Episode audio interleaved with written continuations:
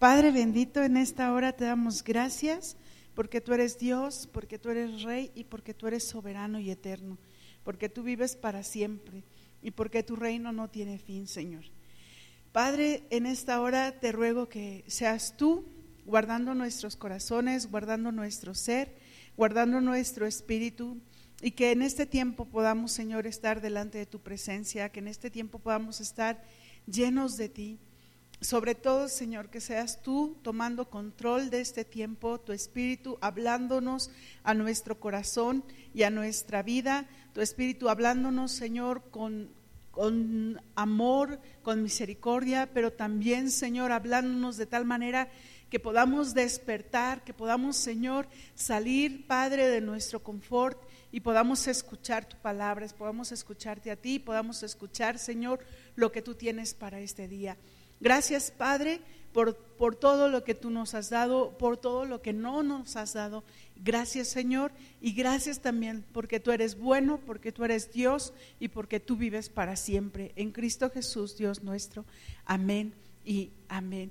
Y para empezar, yo quiero pedirte que abras tu Biblia en el, en el libro de números.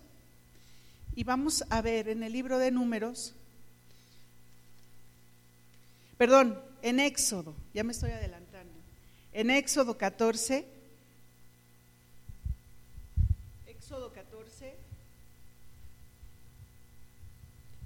y dice, la palabra, y dice la palabra del Señor así, ya lo tienes ahí, yo espero que sí. Éxodo 14 del 10 al 11.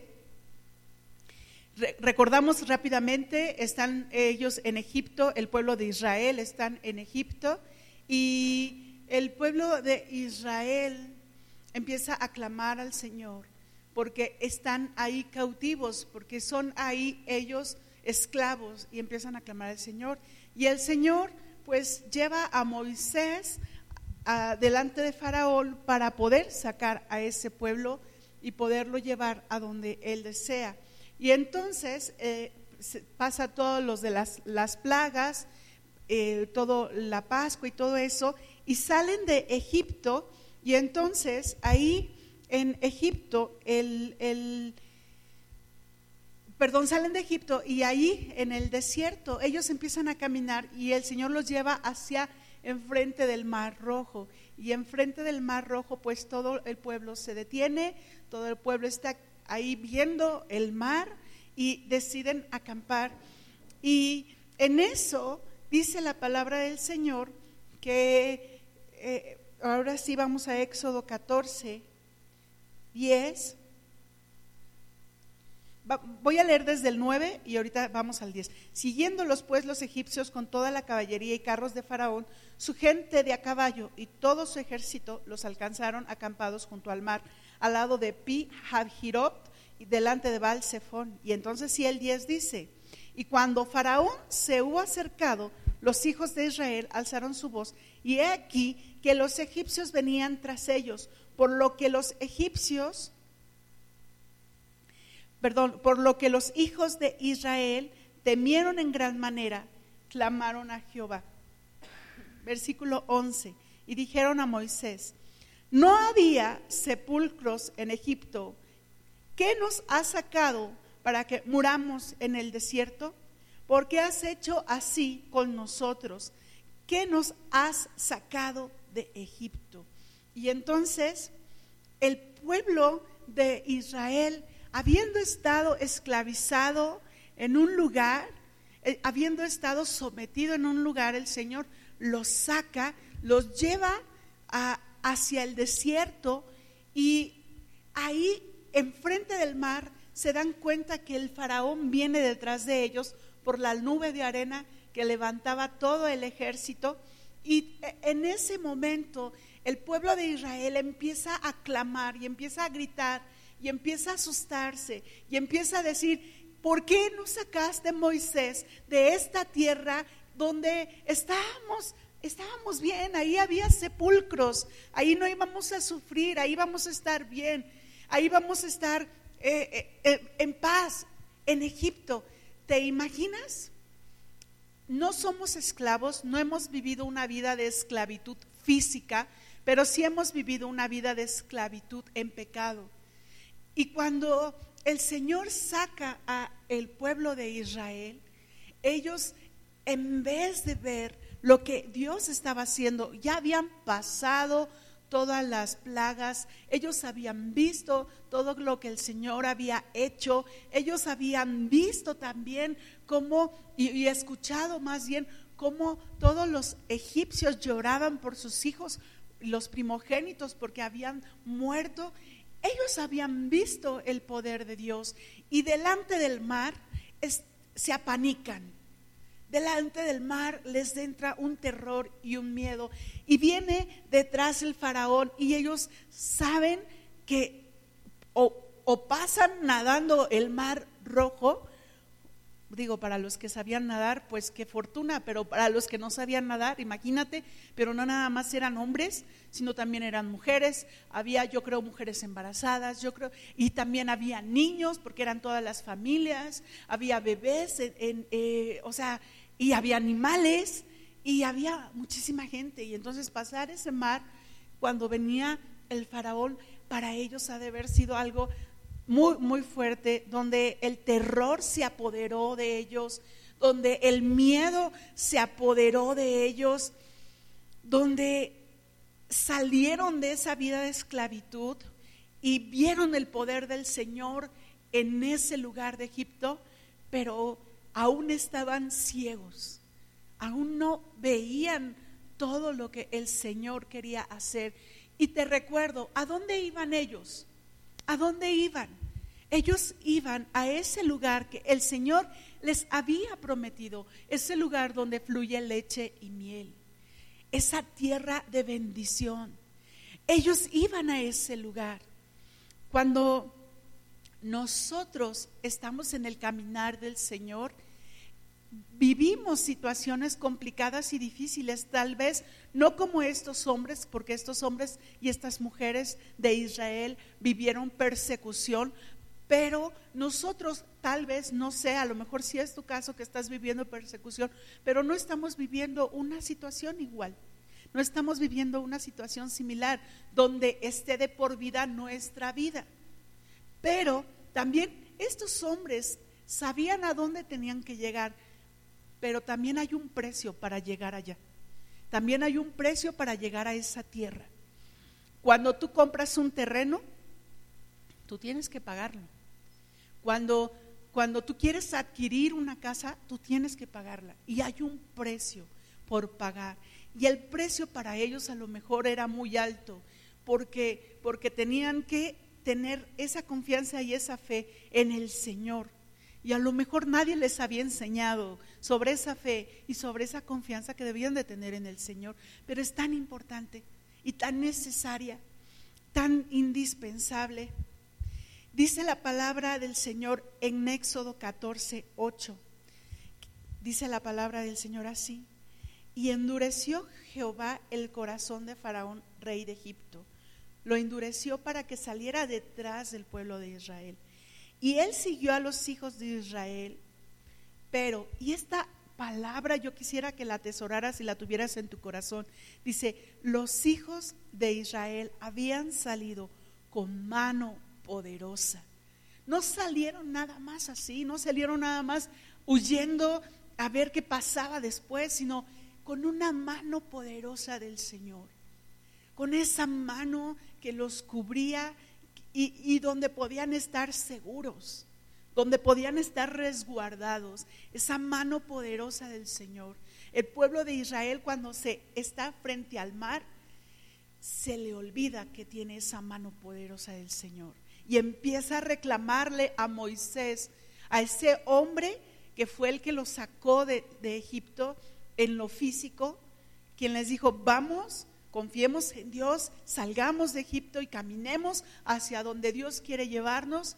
Y entonces salen confiando en Moisés, pero cuando ven el mar, se apanican y le empiezan a reclamar, le empiezan a decir, ¿a dónde nos has traído? Vamos a morir aquí en el desierto y no vamos a ser sepultados. Allá en Egipto si había por lo menos donde podíamos ser sepultados. Y sabes que estos hombres y estas mujeres estaban queriendo su vida pasada, estaban deseando su vida pasada, aunque esa vida no era lo que realmente Dios quería para sus vidas, aunque esa vida no era vida. No, lo vuelvo a repetir, nosotros no somos esclavos. Nosotros no somos esclavos. No vivimos en esclavitud física hoy en día. Hoy en día, nosotros no. Pero un esclavo, un esclavo no tiene decisión. Un esclavo no tiene vida propia. Un esclavo come lo que se le dé y si es que se le da. Un esclavo tiene que vivir conforme y sus amos quieren que viva. Y así estaba el pueblo de Israel deseando esa vida pasada, anhelando esa vida pasada, anhelando volver a ser esclavo, en vez de tomar la decisión de seguir adelante, de ir hacia adelante. Es, es y, y es importante que nosotros nos demos cuenta que ya hemos caminado en Cristo. Así tengas tres, dos, un día o tengas 20 años, 30 años caminando en Cristo, no podemos añorar lo que teníamos en el pasado, no podemos añorar lo que vivíamos en el pasado. ¿Por qué? Porque la vida en el futuro es mejor, la vida que Dios nos está dando en el futuro es mejor y es una promesa de Dios. Vamos a números 13, 1, 2, pasa todo esto en el desierto, ellos, gracias a Dios, pueden pasar el mar rojo con mano poderosa del Señor, pasan el desierto, pasan este, eh, llega un momento donde tienen hambre, desciende el maná, descienden las godornices, o sea, pasa todo lo que tiene que pasar en el desierto y, y llega un momento donde, donde ya están enfrente por decirlo de alguna forma, enfrente de esa tierra que tienen que ir a conquistar. Ya están ahí. Han pasado muchísimas cosas en el desierto. ¿Cuántas cosas no hemos pasado tú y yo? ¿Cuántas cosas no hemos vivido tú y yo? Es necesario ir al desierto. Es necesario estar en el desierto, porque en el desierto el Señor hace su obra en nosotros. En el desierto el Señor nos enseña a depender de Él y no a depender de nosotros. En el desierto el Señor nos enseña a que tenemos que confiar en Él y no en nosotros. Por eso es necesario el desierto, porque si no viviéramos un desierto, estaríamos nosotros diciendo que es por nuestros propios méritos lo que hemos logrado, por nuestros propios méritos lo que hemos alcanzado. Y sabes que es necesario pasar ese desierto, el desierto que estés pasando. Dale gloria a Dios, dale gloria a Dios. ¿Por qué? Porque ese desierto te va a refinar, ese desierto te va a enseñar que solo dependiendo de Él podemos salir adelante. Y estos hombres israelitas tienen ya la tierra enfrente, esa tierra hermosa donde fluye leche y miel. Y el Señor le encarga algo especial a Moisés antes de entrar a esa tierra prometida. Y dice en el versículo 1 del capítulo 13 del libro de números, y Jehová habló a Moisés diciendo, versículo 2, envía tú hombres que reconozcan la tierra de Canaán, la cual yo doy a los hijos de Israel. ¿Quién la estaba dando? El propio Señor. El propio Señor le estaba dando. Y dice, de cada tribu de sus padres enviaréis un varón, cada uno príncipe entre ellos. El Señor no mandó a cualquiera. El Moisés no mandó a cualquiera mandó a un príncipe de cada tribu, a un príncipe de cada tribu, a doce príncipes, y los manda a esa tierra para espiar, para ver qué es lo que tenían que ver esos hombres. Esos hombres tenían que reconocer la tierra primero, tenían que ver de dónde a dónde iban ellos a ocupar, saber cómo es el pueblo que la habitaba si eran fuertes, si eran débiles, si eran numerosos, si eran pocos, si eran hombres de armas para saber cómo iban a luchar contra ellos. ¿Cómo era la tierra? ¿Si era buena o si era mala? si eran eh, ciudades fortificadas o eran campamentos para saber también cómo iban a atacar a esas ciudades, si era una tierra estéril o fértil, si era una tierra donde fluía y donde había precisamente fruto, si había árboles o no, si había fruto o no. Todo eso tenían que ver estos espías, tenían que ser muy observadores, tenían que tener cuidado con todo lo que iban a hacer. No podían ir a la ligera, no podían ir nada más por, por la tierra a ver, a ver qué se nos ocurre y ya. Nosotros no podemos ir por esta tierra a la ligera. Nosotros tenemos que ser observadores, nosotros tenemos que estar atentos, nuestros oídos, nuestros ojos, nuestro corazón, nuestro espíritu atento a todas las cosas que estamos viviendo y que el mundo está viviendo, a todo lo que el mundo está haciendo hoy en día. Escuchar con atención, pero no dejándonos influir por ello. Porque si tú te dejas influir por ello, te va a pasar lo que le pasó a los israelitas frente al mar cuando venía el faraón. Nos vamos a panicar, nos va a dar miedo, nos va a dar temor y no vamos a querer seguir adelante. Y eso no es el propósito de Dios. El propósito de Dios es que sigamos adelante, porque Él nos ha prometido cosas y sus promesas son verdad, sus promesas son de bendición. Dice números 13, 26 y 27, después de que estos hombres fueron por todo el desierto, estuvieron ahí, vieron todo lo que tenían que hacer y regresan. Y entonces dice en el versículo 26, y anduvieron y vinieron a Moisés y a Aarón y a toda la congregación de los hijos de Israel en el desierto de Parán, en Cádiz, y dieron la información a ellos y a toda la congregación y les mostraron el fruto de la tierra. Te recuerdo que traían un racimo de uvas, un racimo de uvas entre dos hombres. Imagínate la cantidad de uvas, el tamaño de esas uvas y lo que pesaba para haberlo traído entre dos hombres. O sea, era un lugar precioso, era un lugar de mucho fruto. Dice versículo 27, y les contaron diciendo, nosotros llegamos a la tierra a la cual nos enviaste, la que ciertamente fluye leche y miel, y este es el fruto de ella. Y aquí está el fruto, lo enseñan. Dice el versículo 28, mas el pueblo que habita aquella tierra es fuerte y las ciudades muy grandes y fortificadas. Y también vimos allí a los hijos de Anac. Versículo 29. Amalek habita el Negev y el Eteo y el Jebuseo y el Amorreo habitan en el monte y el Cananeo habita junto al mar y a la ribera del Jordán. Y les empieza a decir estos hombres todo lo que vieron en, el, en, esta, en esta tierra. Estos hijos de Anac se creen que, son eh, los padres de Goliat, o sea, eran hombres muy altos y fuertes, hombres de guerra. Perdón. Y estos hombres que fueron de espías, pues al ver todo eso les empiezan a decir a, a todo el pueblo de Israel lo que vieron. Pero pero la manera en cómo se lo estaban diciendo, ¿sabes cómo era? De una manera aterrados, de una manera con temor, con temor.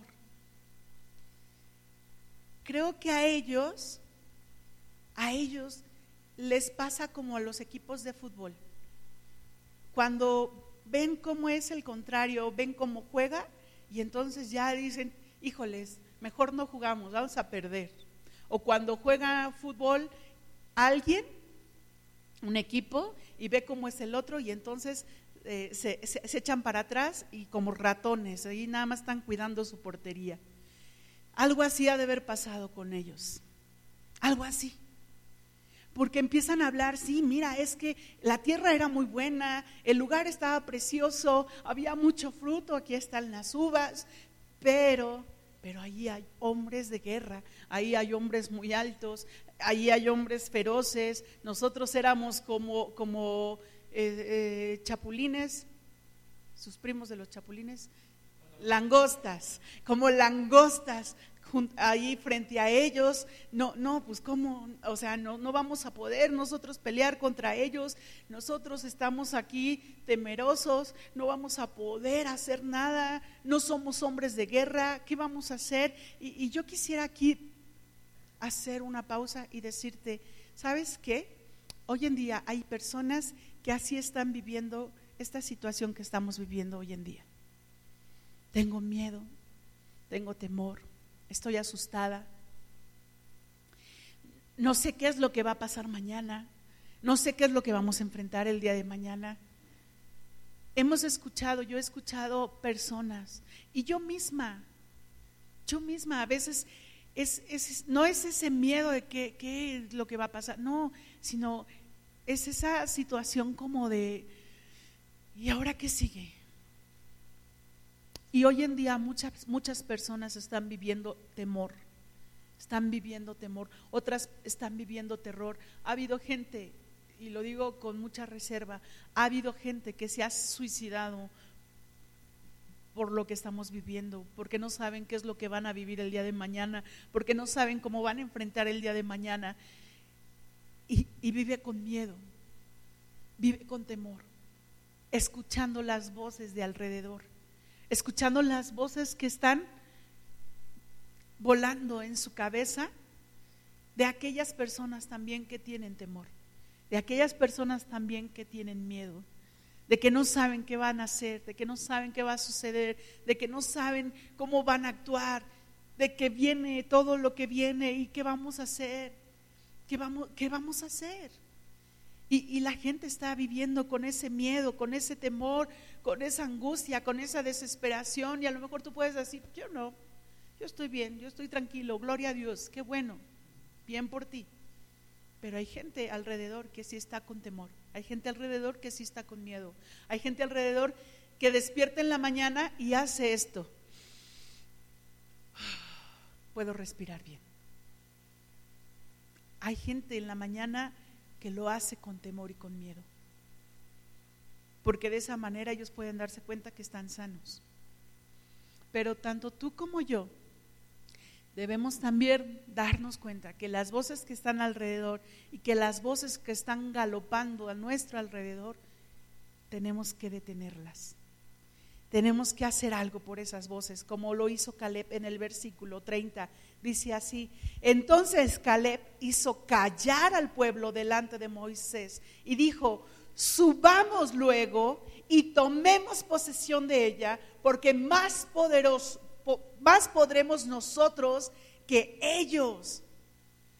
Caleb confiaba plenamente en Dios. Caleb había sido un observador en Egipto de todo lo que habían vivido, había sido un observador de todo lo que pasaron en el Mar Rojo, era un observador de todo lo que estaban viviendo en el desierto. Y Caleb estaba confiado en el Señor, seguro, seguro, y dijo, eh, a callar, a callar las voces, no más esas voces. Calla esas voces que están galopando a tu alrededor. Calla esas voces que están volando a tu alrededor. Calla esas voces de temor, de miedo, de angustia, de desesperación. Calla esas voces. No más en tu vida, no más en tu corazón, no más en tu espíritu. A callar. Y confía como confió Caleb. Confiemos como confió Caleb Seamos nosotros quienes vayamos entonces animando a las personas como Caleb lo hizo.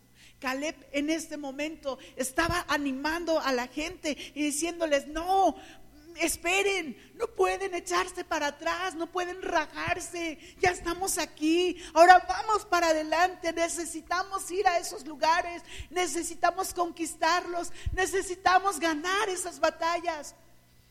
Y la gente tenía miedo.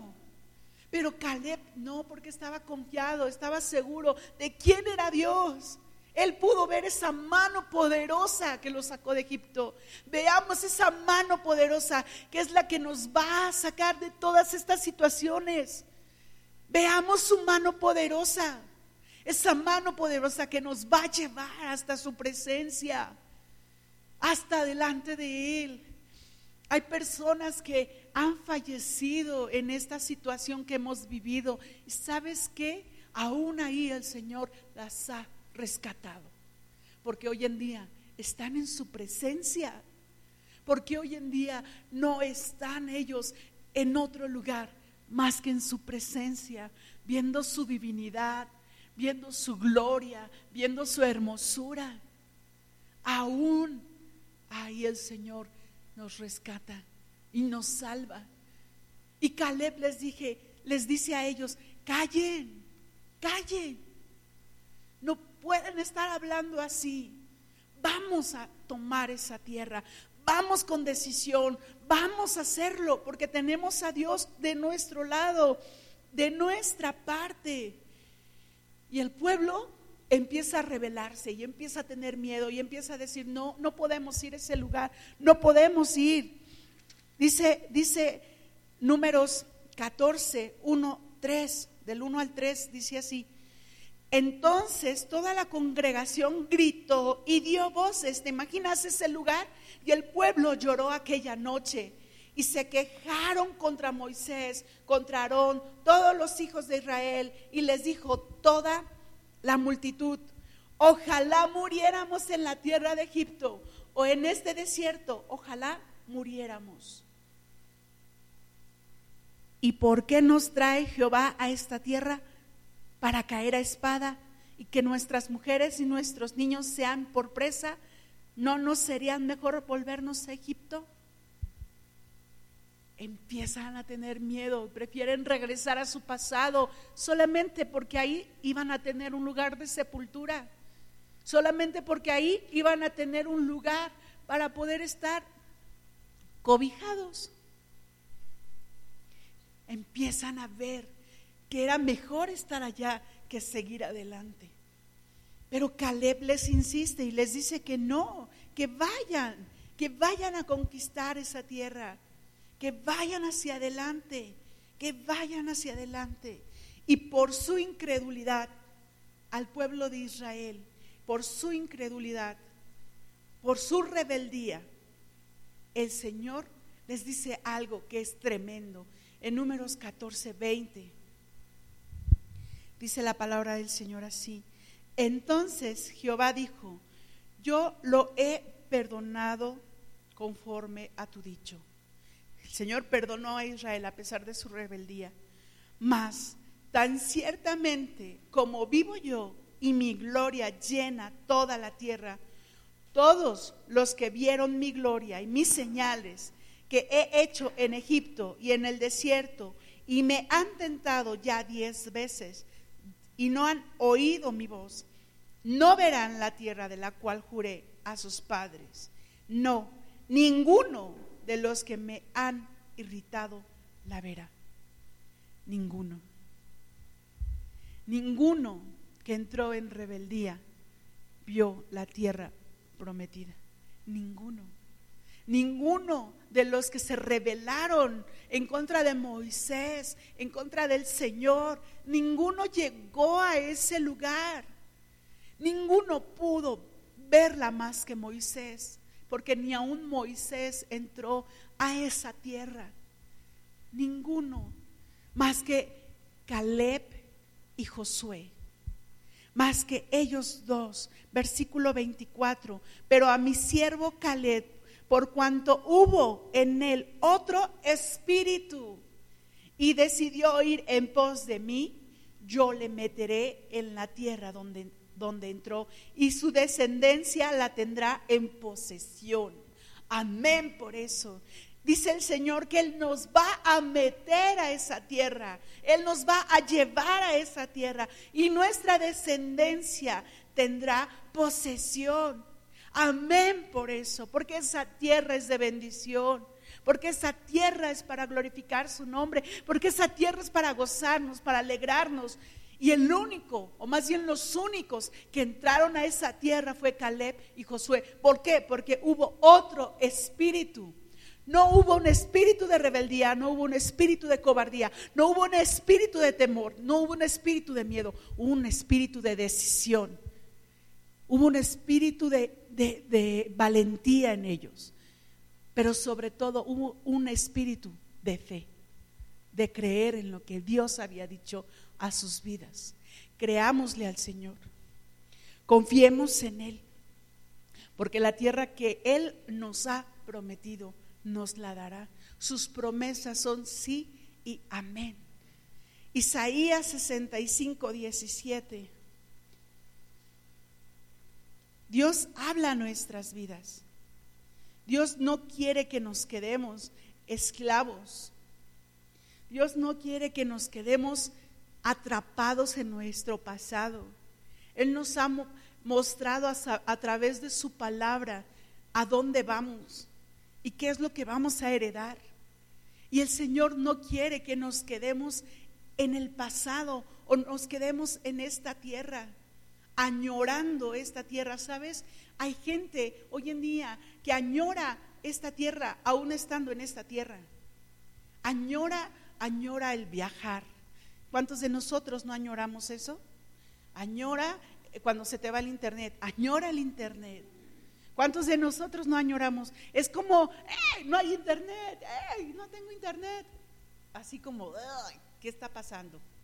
Añoramos el internet, porque, porque se nos ha hecho costumbre, ya se nos hace más fácil la vida a través de él.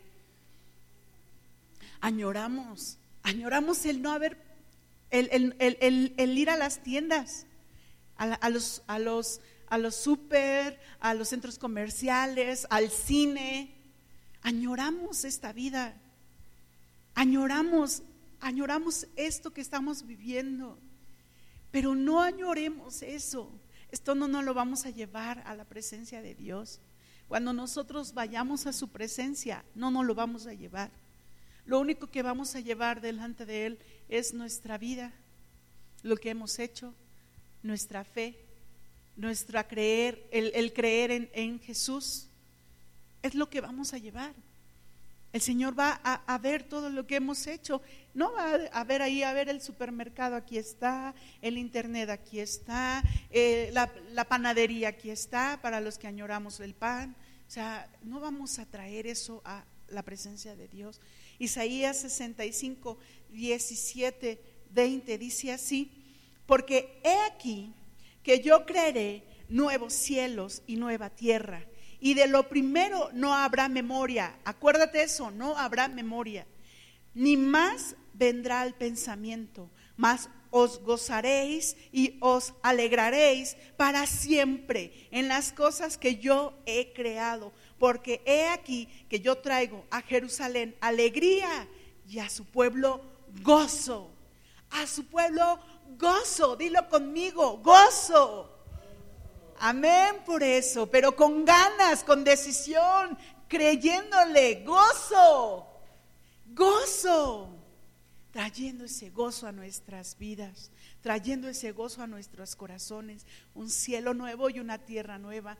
A mí me gusta mucho ver los países eh, mm, europeos y, y ver cómo eran y todo. Y digo, ay, un día voy a estar ahí. Se me hacen muy bonitos. O algunos de Sudamérica, algunos de Norteamérica y algunos en África, ahí el Sahara y todo. Digo, qué padre, qué bonito. Y, así como que digo, ay, sí me gustaría estar ahí viendo y, y aprendiendo y conociendo. Pero pero el Señor tiene algo mejor para nosotros. El Señor tiene algo nuevo y mejor para nosotros, porque lo dice su palabra, porque aquí que yo crearé nuevos cielos y nueva tierra. ¿Para quién? Para sus hijos, para nosotros. Vamos a disfrutar de ese cielo, vamos a disfrutar de esa tierra. Ya no nos vamos a quedar en ese Egipto, ya no añoremos ese Egipto. Caminemos hacia adelante, creámosle al Señor y llevemos para adelante a nuestra familia, a la gente que amamos, llevémosla con nosotros para llegar a dónde? A ese lugar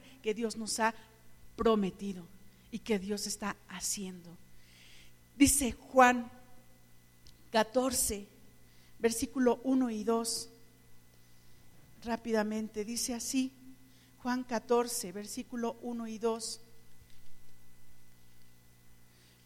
Ahí voy, ahí voy, aquí estoy. Juan 14, versículo 1 y 2, 1 y 2, perdón, dice, no se turbe vuestro corazón, creéis en Dios, creed también en mí. En la casa de mi Padre muchas moradas hay. Si así no fuera, yo os lo hubiera dicho.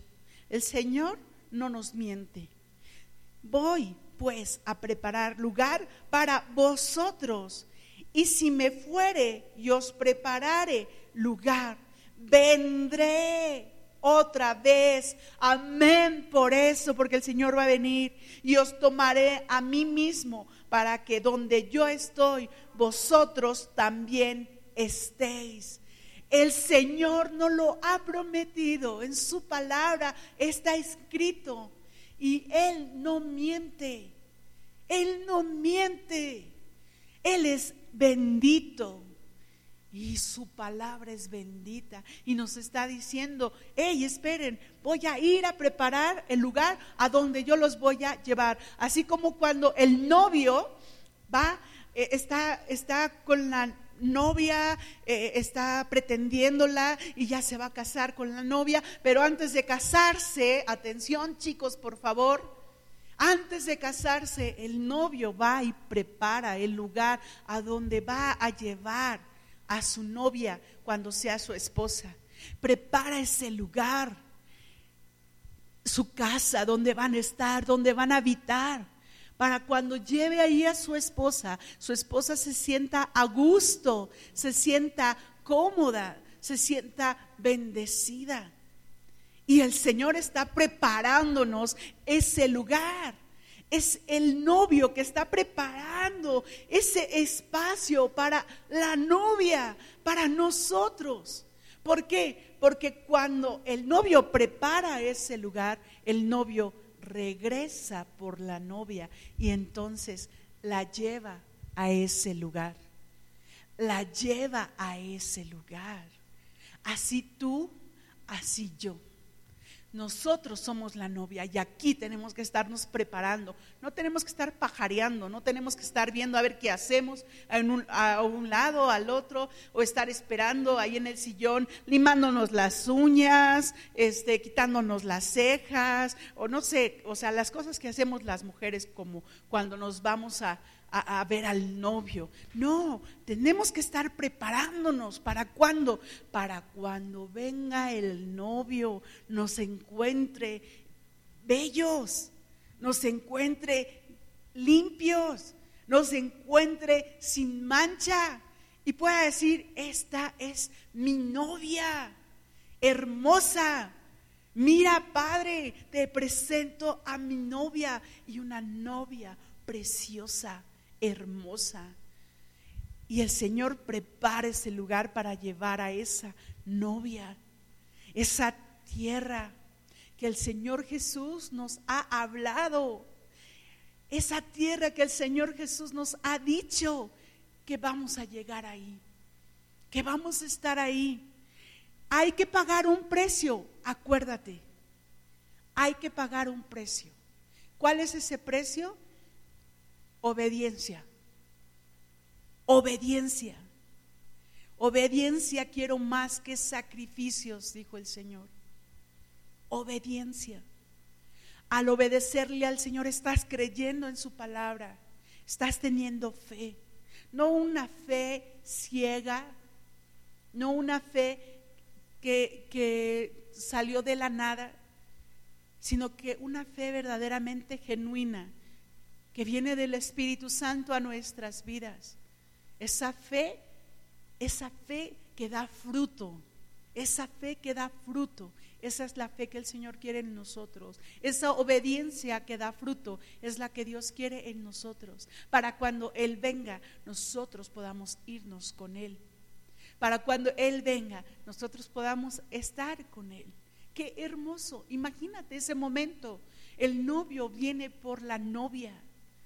El novio viene por la novia, como cuando si tú eres un varón que ya estás casado, recuerda cuando tú fuiste por tu esposa, cuando ya se iban a casar y la llevaste a tu casa que preparaste, a esa casa que preparaste para tu novia, para tu esposa.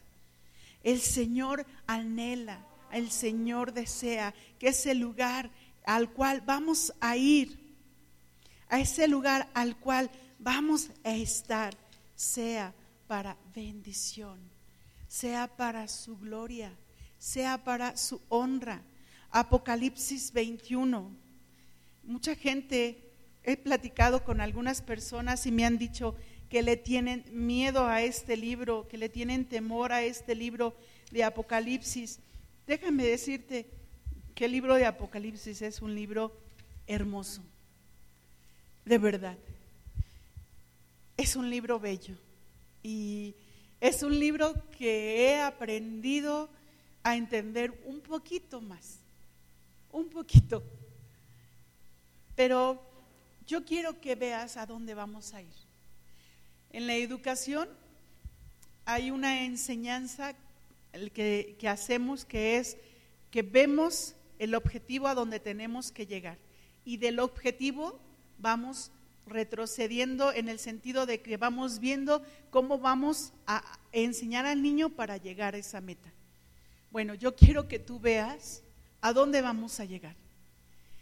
Porque es importante que lo visualices, que lo veas, que lo creas, que te des cuenta que existe. ¿Para qué? Para que te des cuenta cómo vas a vivir tu vida para llegar ahí. Cómo vas a vivir tu proceso de vida aquí para llegar allá. Y dice Apocalipsis 21, 1, vi Está hablando Juan, está escribiendo Juan. Vi un cielo nuevo y una tierra nueva, porque el primer cielo y la primera tierra pasaron, ya no son. Y el mar ya no existe más. Ese mar tan majestuoso ya no existe más. Y yo, Juan, vi la santa ciudad, la nueva Jerusalén descender del cielo de Dios, dispuesta como una esposa ataviada para su marido. Y oí una gran voz del cielo que decía, he aquí el tabernáculo de Dios con los hombres, y él morará con ellos, y ellos serán su pueblo. ¿Quiénes serán su pueblo? Nosotros. Nosotros seremos su pueblo. Y Dios mismo estará con ellos como su Dios. Enjugará Dios. Si tú has llorado en estos días, si tú has vivido, padecido en estos días, escucha esto. Porque esto que dice el Señor es hermoso. Enjugará Dios toda lágrima de los ojos de ellos y ya no habrá muerte, ni habrá más llanto, ni clamor, ni dolor, porque las primeras cosas pasaron. Una tierra donde no va a haber dolor, donde no va a haber tristeza, donde no va a haber aflicción, donde lo que estás viviendo hoy en día ya ni te vas a acordar de ello, porque vas a ver la gloria y la presencia del Señor, y el mismo Señor va a estar en ti, y el mismo Señor se, viene a darse por nosotros. Eso es hermoso. Eso es hermoso. Ahora te pregunto, ¿cuál va a ser tu proceso de vida en esta tierra? ¿Cómo vas a vivirla? ¿Como la vivieron esos hombres en rebeldía? ¿Como la vivieron esos hombres quejándose de Moisés a cada rato?